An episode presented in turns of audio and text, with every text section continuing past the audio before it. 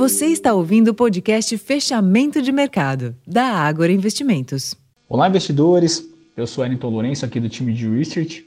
E a quarta-feira foi novamente negativa para os índices acionários globais, em sessão marcada principalmente pela divulgação da ata da última reunião monetária do FONC. O documento mostrou que ao final do mês passado, a maioria dos membros do Comitê de Política Monetária considerava que a inflação ainda poderia ficar acima do esperado nos meses seguintes, o que poderia exigir novo aumento dos juros.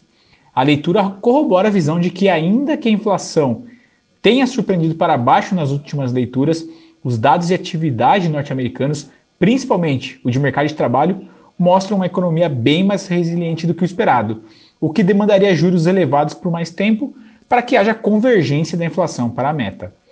Todo este cenário macro tem impactado os ativos de risco com fortalecimento do dólar globalmente e aumento dos juros dos treasuries. E hoje não foi diferente. Na Europa, os mercados acionários fecharam sem direção única, após temores de um posicionamento mais rígido do, do Banco da Inglaterra nas decisões monetárias após dado de inflação mais forte do que esperado do Reino Unido em julho.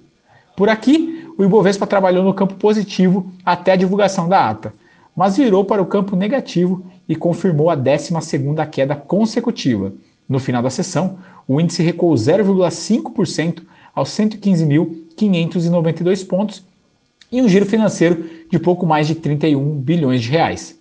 No câmbio, o dólar fechou próximo da estabilidade com um leve recuo de 0,01% frente ao real, cotado aos R$ 4,99. Já pelos juros, o movimento foi de queda nos principais vértices da curva termo, acompanhando o movimento global.